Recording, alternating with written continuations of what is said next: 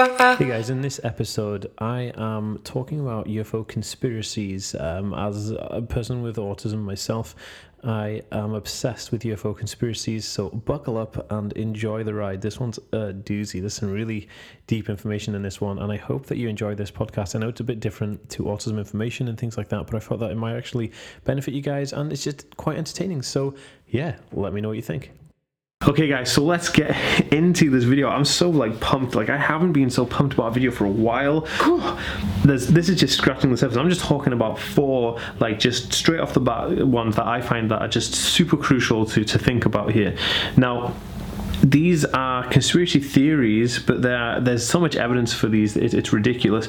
So they are theories, but these are some of the strong ones and some of the things that I really want to talk about. Um, but this is just scratching the surface. If you'd like to see more videos about conspiracy theories that I'm really into, like passionate about, and to make them specific about just one topic rather than going over four of them, let me know in the comment section below and give this video a thumbs up so I know that you guys like this type of content. Okay, so the first one I'm going to talk about is the Battle of LA. Now, the Battle of LA is something that took 1942 during the Second World War. Um, the war was raging over the Pacific and um, basically the Americans uh, were guarding their territory basically because they were scared and threatened that an invasion from Japan was imminent, that the Japanese were going to come over and bomb everything, which they did do in Pearl Harbor eventually, obviously.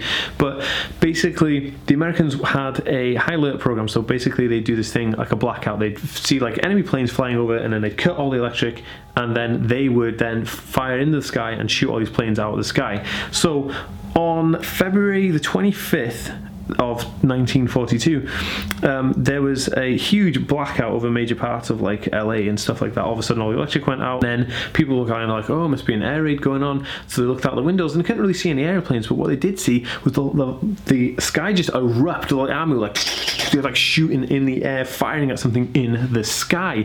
Now, the LA Times the day after reported with a photo of what was going on, and it seemed to be like this globe shaped kind of ball sphere in the sky with loads of spotlights on it, and all the military just like hammering at this thing. And they hammered at it for a good hour. They were literally just like firing rounds into this thing for an hour, and then it just disappeared. It shot off into the sky, um, and they don't know what it was. Obviously, eyewitnesses say that it just looked like you know there was, was like a UFO, or it was some kind of craft or something, but they couldn't identify what it was. Now, the army did put a report out saying that this were enemy aircraft. There was 15 aircraft in the area, but there's no eyewitnesses from people living in the area that seen any of these aircraft.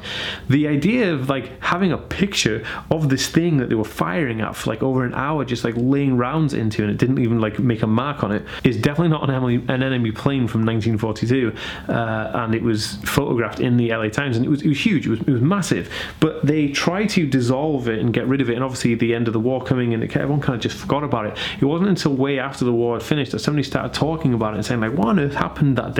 There's still no clear indication of actually what went on, but a lot of people and myself would say that this may have been a UFO coming down because what seems to happen is that UFOs come down to nuclear bases and disarm nuclear weapons, which is another video I could probably do, but this is something that normally happens. Now, this specific case, obviously, they were testing the nuclear weapon through the Manhattan Project in Nevada at the time, so I'm guessing that the UFOs came down because they saw the nuclear activity here on Earth. Okay, so the next one I want to talk about is a guy called Clifford Stone. Now, Clifford Stone is a United States military um, agent or a military member. He has been in the military for years. His whole entire life he spent in the military. This guy is very respected. He's a um, very well-rounded militant, militant, and basically he has a very interesting job. Well, he did have a very interesting job. He was hired by the military to document alien species living here on Earth. Okay, now that sounds crazy, right? But think about this: there's a guy uh, McGinnis who who hacked into NASA computers, a British guy who has Asperger's syndrome, and he downloaded a list of documents called non-terrestrial officers, um, which were from NASA, which is crazy. And he also downloaded pictures of um, like cigar-shaped spaceships around the Earth. Now, this is fascinating. He was actually almost thrown in jail for that, but because he had Asperger's syndrome, they kind of like just gave him like a lifetime ban from the internet and stuff. But it backs up what Clifford Stone was saying about actually aliens living here on Earth. Now, Clifford Stone was part of something called the Disclosure Project, which we'll get into right at the end of this video. Now, Clifford Stone swore under oath in testimony to the American Congress and government saying that he, what he said was real, and he had a lawyer and evidence say, "Look, this is real, man. Like I, I document 52 different types of alien species living on this planet." And one of the most interesting things that Clifford Stone said about the alien species is that he said that they were all bipedal, upright humanoids. They weren't just like dinosaurs, or they weren't like just blobs that appeared out clouds of smoke. You know, they were they were just like human kind of. He actually indicated one specific type. He said that there was a type of alien looks like a human. Would, you wouldn't notice any difference. The only difference is that if they were in a room in the dark, they'd be able to tell you what color objects were because they could see color in the dark, which is fascinating. But Clifford Stone is a phenomenal guy, and I definitely recommend you check him out. Crazy good, crazy good guy. Okay, so the next thing I'm going to talk about is the Phoenix Lights. Now, this happened in 1997 uh, on March 13th. Now, the Phoenix Lights was basically witnessed by hundreds of people across Phoenix, Arizona, where they saw a kind of triangular shaped spaceship just hovering over this the that the space of Phoenix for a good I don't know half an hour, hour, maybe 50 minutes, uh, and everybody's seen it. Had crazy flashing lights. You know, airplanes from the military were scrambled about it. There was a huge hoo ha, like hundreds and hundreds of people witnessed this. Even Dan Aykroyd, famous actor with Asperger's syndrome, witnessed this event. Now everyone's seen it, and they were just like they didn't know what it was, but it was miles long. This thing was massive, like a huge structure floating in the air, and it was triangular, but it was like kind of a hollow, so it was kind of like two two ends. Like it had, it was just like that. It was like two beams coming out, so it was triangular, but it was hollow in the middle, and it had like no back piece, which is two beams coming off with light underneath it. Now there was huge activity around it. There was other lights and there was other aircraft coming in to intercept it. But then the government made a statement on it saying that this wasn't a UFO, and then they did a whole made a whole slapstick thing about it. Like the the mayor of like Phoenix came down, and then he did this thing where he got like an alien in a rubber mask coming out and playing, you know, silly buggers. But before that, he actually said that he'd seen it and he didn't know what it was and he felt like it was a flying saucer, but he changed his tune after he had a visit from the government, which I found really bizarre. But the Phoenix Lights is one of those like sightings that was witnessed by so many people. It's hard to kind of then go, oh yeah, yeah, that's not, that's not, that's nothing, that's nothing. Don't worry about it. Okay, so this next one's kind of like two in one, but it's still kind of one to me. That's why we've got another one after this. Now this one is the, the first part of it is the Roswell incident. Now in 1947, on July the 5th, I think it is, um, an aircraft crashed in Roswell, New Mexico. Now, the debris was recovered by the military. They were on site very, quickly. Um, a farmer witnessed all of this stuff. Now, the first thing that came out is that everyone said that it seemed like a flying saucer had crashed in Roswell.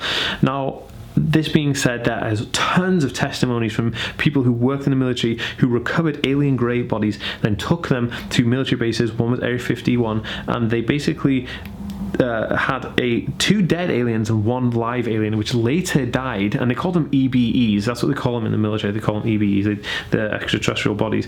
Um, now, the EBE, uh, which was alive and well, was taken to a facility inside Area 51, but then later died from a an illness that he picked up from being on the planet, or it. I'm saying he, but it.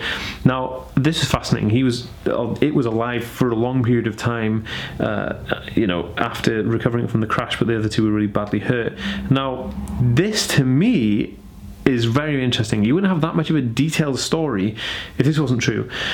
Now, the government released a statement saying it was a weather balloon, and they said that a weather balloon had flown off and blah, and all this rubbish, right? Which I find just like crazy. I mean, you can't believe that. Now, that is their take on what happened. But what happens after this is very, very interesting. Now, the idea for this next one is that the aliens kind of came back to try and find their guys, and obviously some of them had died, um, and they weren't really sure what had happened, so they figured that it could become hostile. So the American government met with the alien greys. Okay, I know it sounds kind of crazy, but listen to it. 1954.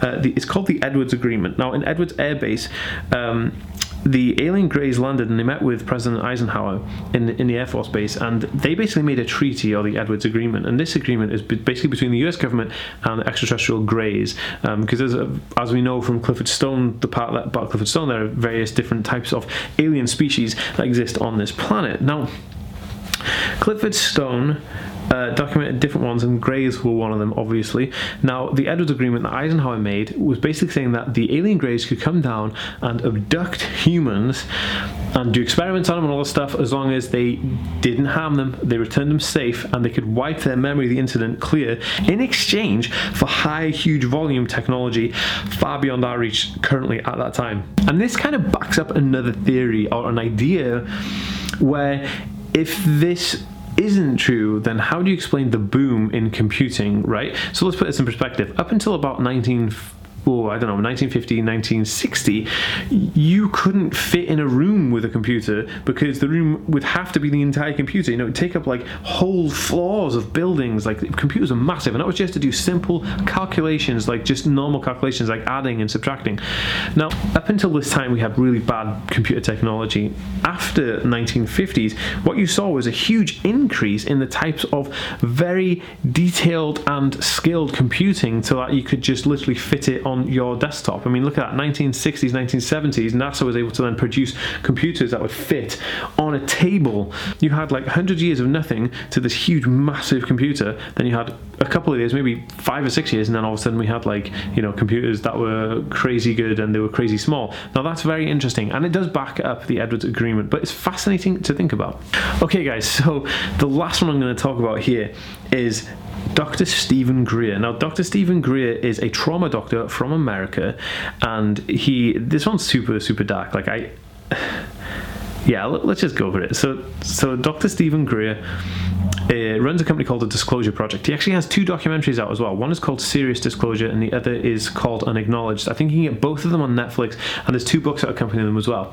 Now, he set up a company called the Disclosure Project, which is about 400 people, maybe 500 people, maybe more now, uh, strong. Clifford Stone is one of these people, and they are people who've worked in the military with or on extraterrestrial projects like seriously. And these guys are like 100% certain about it. They, they swear under oath in the National Press Conference in 2001. These guys are deadly serious about what they saw or what they know. And the most fascinating thing about this is that Stephen Greer basically said that there are six companies here on Earth that are called government black projects. So basically, they're taking money from the government, um, and they're they're like military, they're military contractors that take money from the government through the military that they don't have to account for because they say it's a national interest, and they kind of got the government, you know by the hold there. And they use this money, then create technologies and talk to communicate with extraterrestrials for these trade offs, kind of like Eisenhower did. Now, the thing is that they control the communication, then the contact between the extraterrestrials to do whatever they want, um, which is scary, which is why we don't have open disclosure because the UFOs don't know. They think they're dealing with the liaison officers of this planet, but the liaison officers of this planet are these six companies and they're all evil, dark, horrible overlord companies. They also control the oil and they they control a bunch of religious bodies as well, which I'm not going to get into. But this is what Stephen Greer talks about in his book. Now you got to think like, why would you why would you believe Dr. Stephen Greer? This is the interesting and the dark, scary part. That Dr. Stephen Greer, um, he had a team of four people. It was him, um, I think it was his wife or his girlfriend, then his, I think it was his cousin, and then another guy who was just working for them who used to be in the military. Now, the guy who used to be in the military was um, very, very well into his top secret clearance. You know, he, he was top secret clearance, he had loads of stuff, and he was actually going to fund a um, project uh, to help with disclosure of this information that Dr. Stephen Greer was going to put out. Now he decided to, uh, you know, donate like four million dollars to the project and help disclosure project get off the ground, etc., etc. Now he was then mysteriously found dead in the Hudson River in a boat uh, that he owned, and it was in the middle of the night, and it was raining terrible. His wife said that when she came home, the door was open, like you know, the tea was on, it, there was food half eaten. It was like, you know, somebody had just like taken him out of the house. Wasn't if he'd gone like, oh, you know, it's middle of the night, it's it's pouring down rain, and I'm going to take my my small boat out to the Hudson River and go out for a spin. Like, it doesn't happen, you know. So he was found dead. Now after his funeral, Dr. Stephen Greer, his wife, and his cousin, I think it was, but I may be quite wrong on who on the relationship. But those three people that were involved in the, the rest of the group, they all came down with a vicious melanoma cancer. Now, uh, two people died from it. So his wife and the other guy, they, they died from it. But Dr. Stephen Greer was able to uh, overcome the cancer and and uh, and really kind of rehabilitate himself, and now he's stronger than ever. Now, why would you think this is true? There's two reasons why. One is that Stephen Greer exists on what's called a dead man's trigger. That basically means he's got information out there into media outlets that will go live if anything happens to him that's untoward. And the other thing is that you don't go out and talk about conspiracies like this and then most of your team die, uh, that's not a coincidence. But I don't know, guys. Look, this is all just speculation, and this is all just stuff that's going on. I mean, like it could be crazy, it could be a crazy coincidence, but I'd love to know your thoughts on it. Let me know if you've got any juicy gossip or anything to add to this, or you know about what I'm talking about. I'd love to have this conversation with you guys.